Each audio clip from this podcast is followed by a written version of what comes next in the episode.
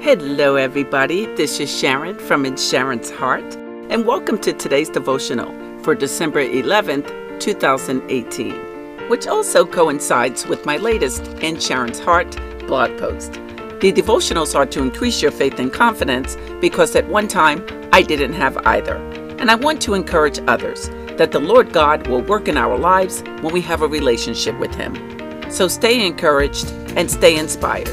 Here's today's devotional, which is titled, You Will Get What God Planned. But before we get into today's message, there are two new developments I want to share with you. The first is my free FaithWorks webinar I created it for those who may need help with their self confidence, self esteem, self image, and faith. As some of you know, a few years back, I struggled with my confidence and my faith, so I created the webinar to help others. You can click on the link in the show notes to access the FaithWorks webinar. It will really bless you. The next is Anchor now has a way for you to support the In Sharon's Heart Daily Devotional Podcast. To support, you can click the support button on the podcast profile page. Okay, let's get started with today's devotional, which again is titled, You Will Get What God Planned. It's in Christ that you, once you heard the truth and believed it, this message of your salvation, found yourselves home free, signed, sealed, and delivered by the Holy Spirit.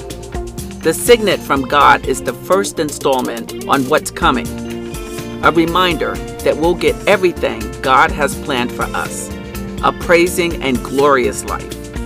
That's why when I heard of the solid trust you have in the Master Jesus, and your outpouring of love to all of the followers of Jesus, I couldn't stop thanking Him for you. Every time I prayed, I think of you and give thanks. But I do more than think. I ask. Ask the God of our Master, Jesus Christ, the God of glory, to make you intelligent and discerning and knowing Him personally. Your eyes focused and clear so that you can see exactly what it is He is calling you to do grasp the immensity of this glorious way of life he has for his followers. Oh, the utter extravagance of his work in us who trust him. Endless energy, boundless strength.